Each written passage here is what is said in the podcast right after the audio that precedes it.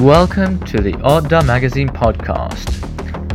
We at Odda desire a deeper insight into the people we spend time with through a podcast featuring creatives and entrepreneurs across art, fashion, film, and other creative disciplines.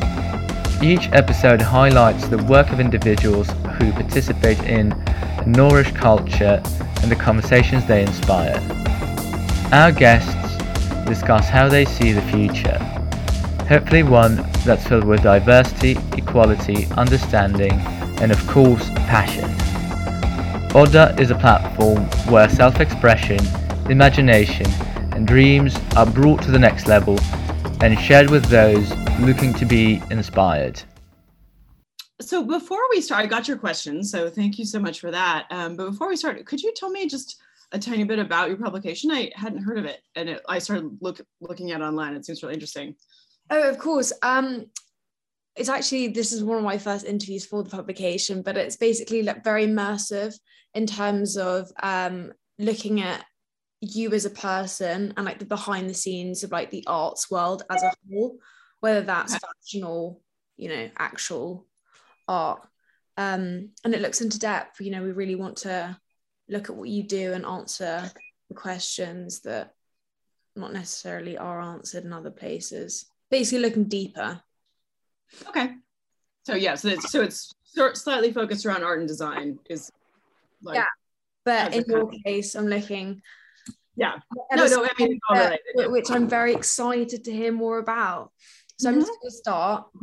Okay, great. Um, when was the first time that you realized you the need to reimagine and recreate garments using more sustainable measures?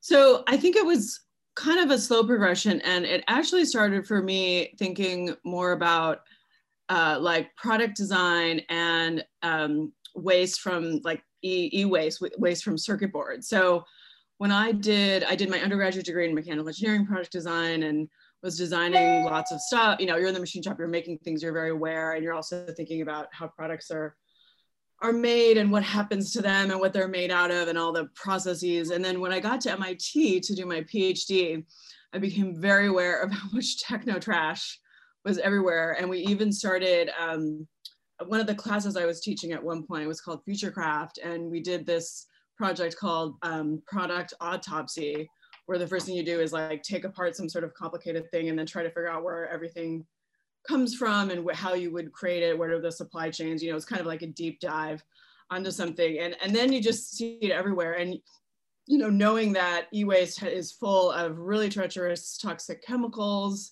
uh, things that we're actually going to be running out of soon, you know, rare earth metals, et cetera.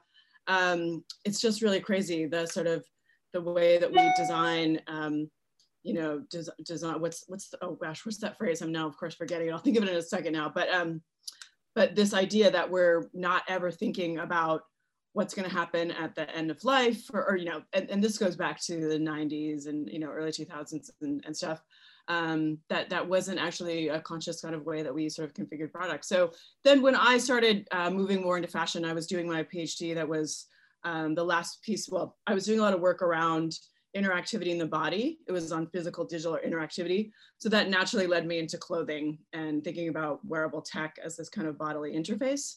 And I made a lot of um, like kinetic textiles and various things that are shape change based. And I think from there, when I started thinking about this convergence of um, e-textiles, so electronics that were then being embedded into clothing that would then make it non-recyclable there was just a lot of stuff going on in my head that was bothering me. And I think that inside of fashion, it's um, it's a low hanging fr- fruit opportunity in the sense that we can do, you know, there's a lot of ways we can change the materials to be able to be bio-based and have biodegradable. You know, it's much, much easier than it is to do it with electronics. There's still a lot of research that has to go into that, to those kinds of scenarios.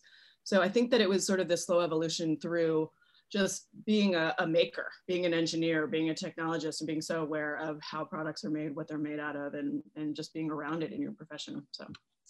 You um, just briefly touched upon when you were at MIT, you did your PhD on kinetic interaction design. What did you find my PhD? I'm just, but, but seriously, did because I was like, wow, like she Googled hard to find that the title. Um, that makes you a good journalist. Um, yeah, exactly. What key things did you learn from your thesis? Yeah, so I think you know my broadly speaking, my my PhD was around digital physical interactivity. It was around, you know, tangible media. So it was like half material science and half computer science. And I was really, it was looking at how we start, can start to use digital technology, whether it be electronics, hardware, or software, to control different things about materials, chemistries, and, orga and organisms. So it was this kind of evolution from um, like regular robotics into soft robotics and then into organisms. So I think that something that is this is this is a little meta, but it was all about kind of thinking about biofeedback loops and how materials and organisms kind of inform you about how like how you should then um, treat them next. and it's kind of like thinking about how do we think about the Earth's ecosystem, and this is sort of a way that we're trying to mimic it a bit. So I think all of the all of the kind of interaction design that I that I did that was there was actually a lot more in common between the kind of code and electronic infrastructure I was building to help optimize photosynthesis in microalgae as there was in me controlling shape memory, alloy, nitinol, right? So which doesn't seem like they have anything to do with each other. One's a textile and one's a about of algae, but you're still thinking about this idea of, of kind of um, the control structure around whatever it is, that a bioreactor or, or a garment. Um, so I think, I don't know if that's a little bit obscure. That's kind of one of the things that I think I've like, that's taken, that's kind of I've taken with me mm-hmm. um, quite a bit. Um, I think, and then the other one is just, again, this like deep appreciation of building things, knowing, understanding the relationship between craft and then uh, digital technology. So how do you mix things like that are, that are more common um, with the with sort of fashion like sewing you know they're, they're, we're still sort of manipulate a lot of textiles by hand but combining that with things like 3d printing and laser cutting and really thinking about how does the high tech meet the kind of low tech or something that's considered more crafty? And where is that where is that kind of that interface? And i think that that also has sort of informed our material philosophy when what we call high tech naturalism whereas looking at you know where there's waste in nature and then thinking about high technology processes or or chemistry or whatever it might be um, to to kind of manipulate and augment that. So it was this i think that's it's sort of how the two can work in tandem. And then you spent two years researching materials to find new opportunities for their application. What for you was the most interesting discovery that you made? Um, I don't think I could pick out one, or, or, and also there's a bunch that I probably can't. Yeah, can't talk about. but I mean, I think I think one of the ones that it was that was really um, transformative and st struck me right away is um, the company Kintra, where we're now invested in them. I think I think you had mentioned a question about that, but I knew immediately um, from all the searching that you know there was there's no good solution of a synthetic or you know a, material that has the properties of a synthetic so it behaves like and functions like a synthetic but it's both bio-based and has a biodegradable profile and it can be tuned.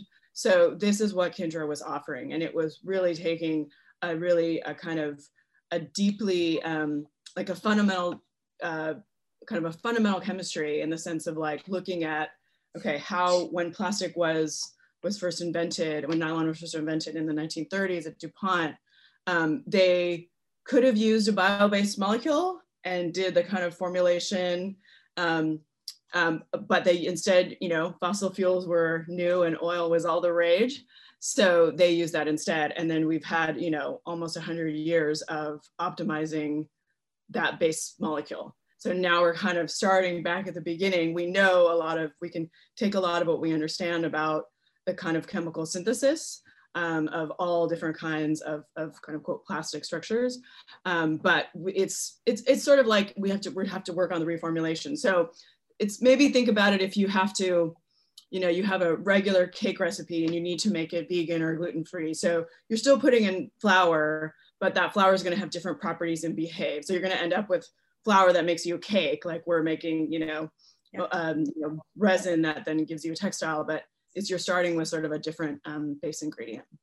With feedstock. So, so that's one thing. And then um, I guess what another um, I don't know. Let me think about if there's anything else that, that I want to pull out for the most, the coolest things I've, I've seen. Or the ones. Oh, I, yeah. I ha- no, I have one other thing. I think that, and this is sort of a the general overall topic of synthetic biology. I I just when I first discovered it in grad school, I was absolutely mystified by, oh my gosh, we can manipulate you know we can write dna code in the same way that we write computer computer code basically.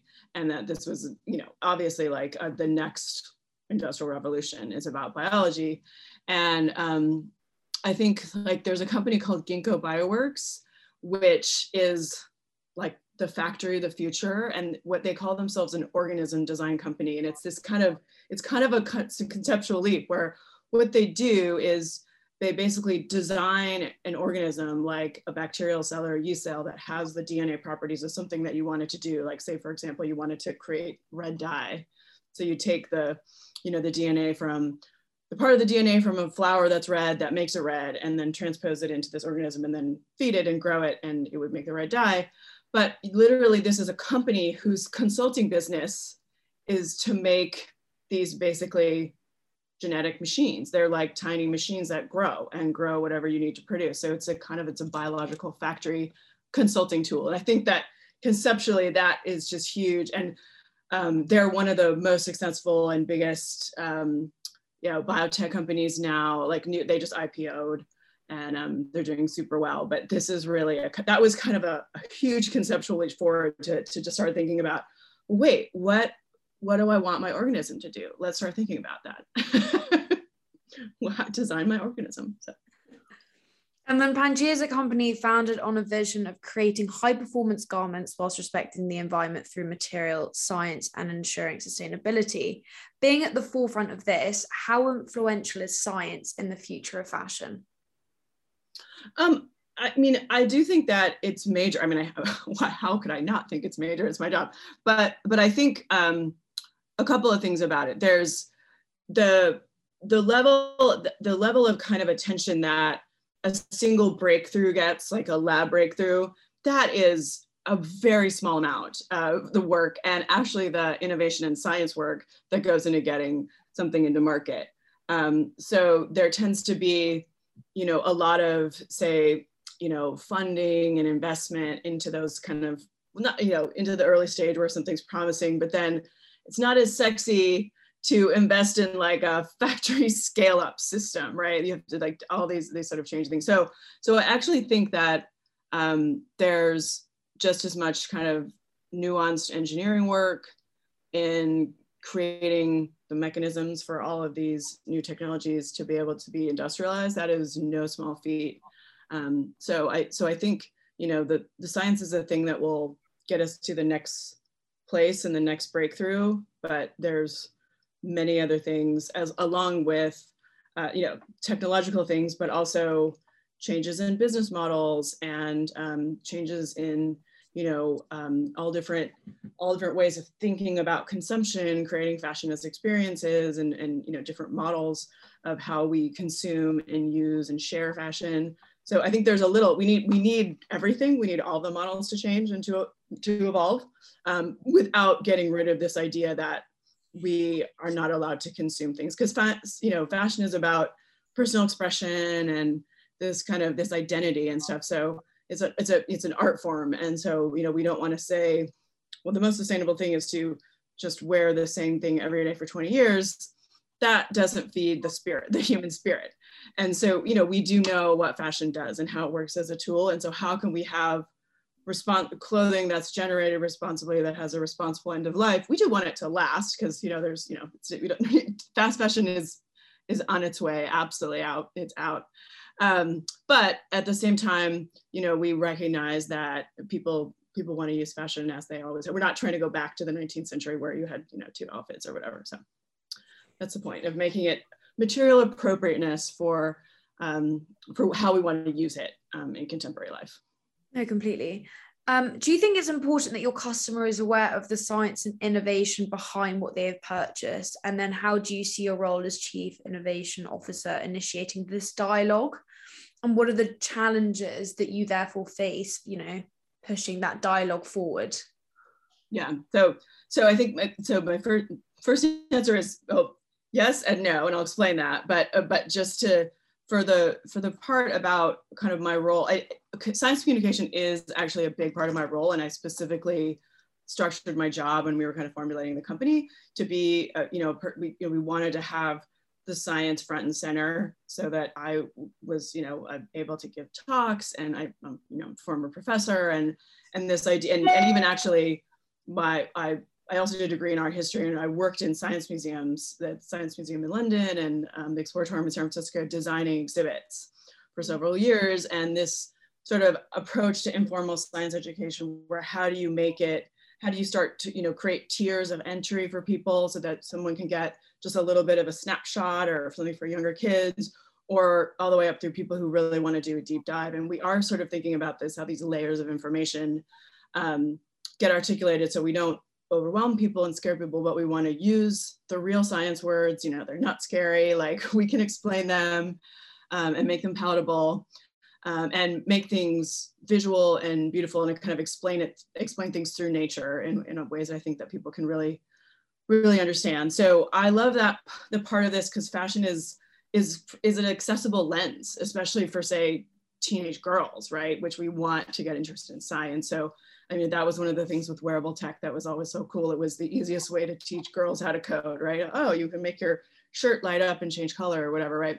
I mean, I'm stereotyping there, but there there are these kind of norms that we sit around and it's like oh coding is for boy and it's robots and it's like no, no here's e-textiles right so i think there's a lot of ways in which fashion is thinking about what our clothing is made of it's on our bodies it's close to nature like that's a kind of connection that i think people can really respond to um, and so so we are making that a priority but when you ask your question like is it important for people to know and care i would say yes, because we want to promote change in the industry. We want the consumers to be asking for things and to drive change across all brands, which is what we're also trying to do. But at the same time, really the future of what we want to see as sustainable products, the best sustainable product is the product that is more sustainable, but no one needs to know or they just buy it because they like it better. It's a better product, right? So there's zero compromise. So there's two things on the shelf and this is just better um, you know, pe people choose it for whatever reason, aesthetically or, um, or, you know, in terms of its feel or its functionality. And then it also has a, a you know, that's really the goal.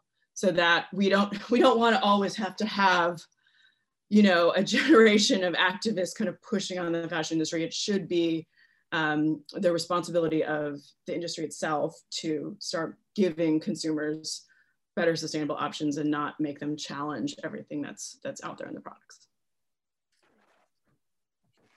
Um, you, we quickly touched upon this, but you, Pangaia mm-hmm. invested in Kintra, a material science company focusing on creating solutions to microplastic pollution caused by traditional non-biodegradable synthetics instead of petroleum, the resin is sourced from corn and wheat. How important is it to produce clothes that begin in the ground and are formulated to return there? Yeah, I mean that's that is kind of the basis of a lot of what we've we've set up um, for Pangaia, it's we talk about it as a return to the bioeconomy and to the kind of natural and biodiverse ecosystems. So while there are definitely places where recycling makes sense, um, and you know keeping things, especially if they're petroleum based, you know, for in different situations, but waste, you know, ways that we can try to use things to sink carbon, et cetera. It's not always, um, uh, it's, it's usually the least best place to put like recycled plastic is actually into fibers. I think I, I mentioned, I, talk about this everywhere. It's kind of a pet peeve where, you know, you have plastic that is actually not as strong as it was virgin, then it goes into fibers, it makes more microplastics. And especially when people make things like bathing suits out of it, I'm like, ah, you're literally putting it back in the ocean directly, not even through your washing machine.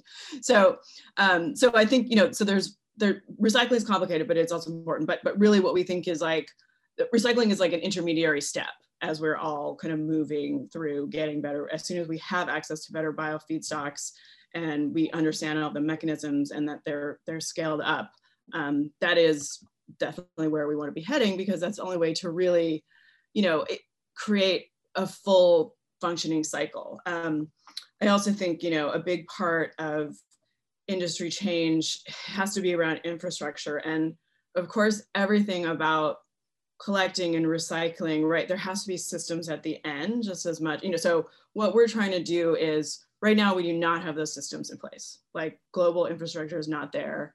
Um, and so if our clothing does end up in landfills, we kind of our first rule, it's like do no harm.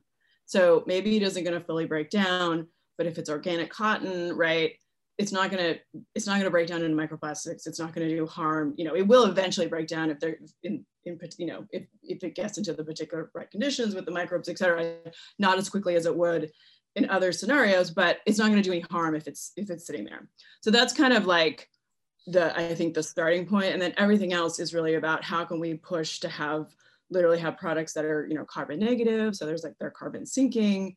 Um, we are also all about um, it's not just about the carbon cycle balance anymore. That our metrics are also around um, how do we promote biodiversity and regenerative agriculture so that we're restoring crop ecosystems so that things can grow in natural cycles and then we're not i mean this is what's happened with cotton there's nothing um, inherently wrong with it as a crop. It's a wonderful fiber that you know we've uh, we've perfected over hundreds of years, um, but we've over industrialized it.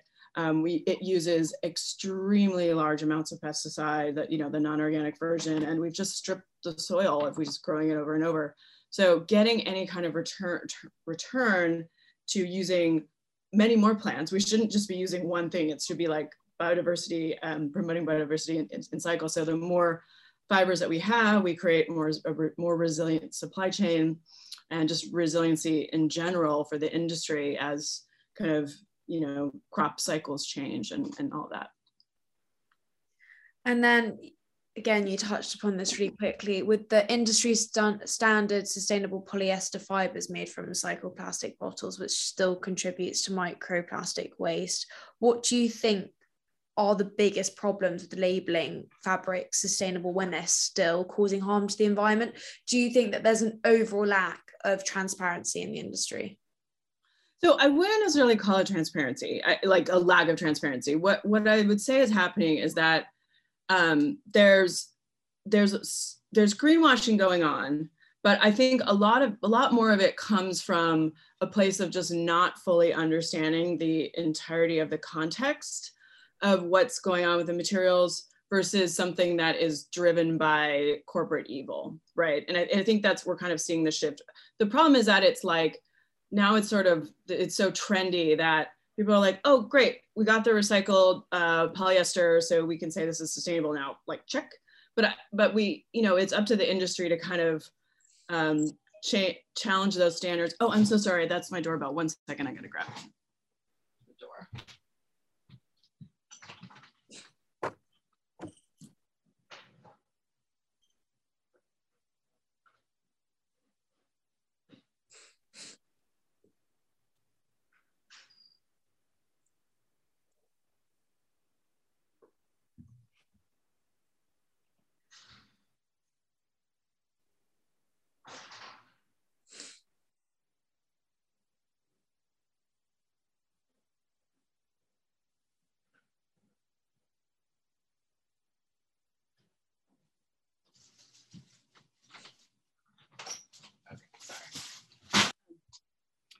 So about the, the polyesters. Um, so basically, you know, brands are basically looking for kind of a quick fix around sustainability. And unfortunately, that's just, it's just not a single right answer kind of situation. And, and, you know, I think most brands don't necessarily have the internal resources in terms of scientists or impact teams or whatever to do the kind of complicated analysis. So they're kind of going on the cues of what other people are doing. So oh, Adidas, Adidas has made recycled ocean plastic. Great, this is a new sustainability craze. And then everyone drives towards it. Um, and there's nothing, again, inherently wrong with doing something with ocean bottles, but they should be put into things that are low wash or no wash, right? That's the kind of thing, you know, the way that we talk about it. So everything about sustainability is a series of compromises that are kind of informed by, you know, your analysis and your priorities. So there's never a, the problem is that there's never a single perfect solution. It's like, where are you? What's around you? What point in time is it? What's the social environment around you, right? So there's a thousand of these different questions, which are all kind of variables that you have to manipulate and think about how you prioritize them. So that's kind of complex systems thinking, which doesn't normally happen. You know, it's like it's like having a whole strategic, uh, you know, impact plan with all these different variables um, for your clothing line, and we just haven't gotten quite gotten there yet for people to really have the complexity inside of the brands and to take the time and all that. So it's evolving. Um, so I don't want to be down on people who are trying. I also believe that one of the worst things that we can do is, you know, if a brand tries to make something sustainable, when we see this, it's like everyone jumps on, oh, well, what about this thing about your product? And like, so if it's like, if it's not perfect, we shouldn't try. And I totally do not believe that. Like, I, you know, we, this is a progression. We're not going to be perfect. And we talk about our materials and like our products have material upgrades. So it's like, well, when the first iPhone came out, nobody was pointing out everything that was missing. it was, you know, it was like, well, great, yeah. I mean, you have the next version, two, three, four. It didn't mean that the iPhone one was was terrible. It's just that that's where we're at. And so that's what how we we tend to think about this. And so as we have more complexity in our sustainable thinking and and more op, like options of things to choose and how to, you know, do we want to if we're if we're designing something that does have to have something synthetic and it can be a monomaterial so that we know the whole thing is recyclable or even mixing two different synthetics which are then neither one of them are recyclable. You know there's all these scenarios that, that are it's very situational. So i think that yeah it just it has more to do with the sort of there's no single right answer in any situation so you have to have a kind of structure in place inside your brand to do the analysis that's completely fair enough um you've well just announced or will announce the introduction of plant fiber and fruit fiber. I think that I think that's how you mm-hmm. pronounce it. Yeah. Your roster of material innovation. Both new fibers stem from plant and agricultural waste. How do you and your team begin the process of creating a sustainable textile? Yeah, so this actually these these textiles were basically conceived from the start of Pangaia. I mean, we were always um, looking for agricultural waste. And when we were, you know, as Future Tech Lab, we were trying to fund different innovations in this space. Um, so we definitely see it's just a massive resource that is out there.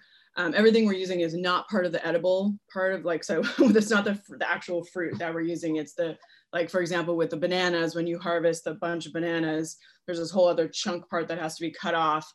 And there's quite a lot of fiber mass there, biomass and um, usually farmers have to either pay to have it taken away or burn it, which creates carbon and uh, carbon pollution. So um, this is literally a secondary revenue stream on them for, for like basically harvesting that they're already doing.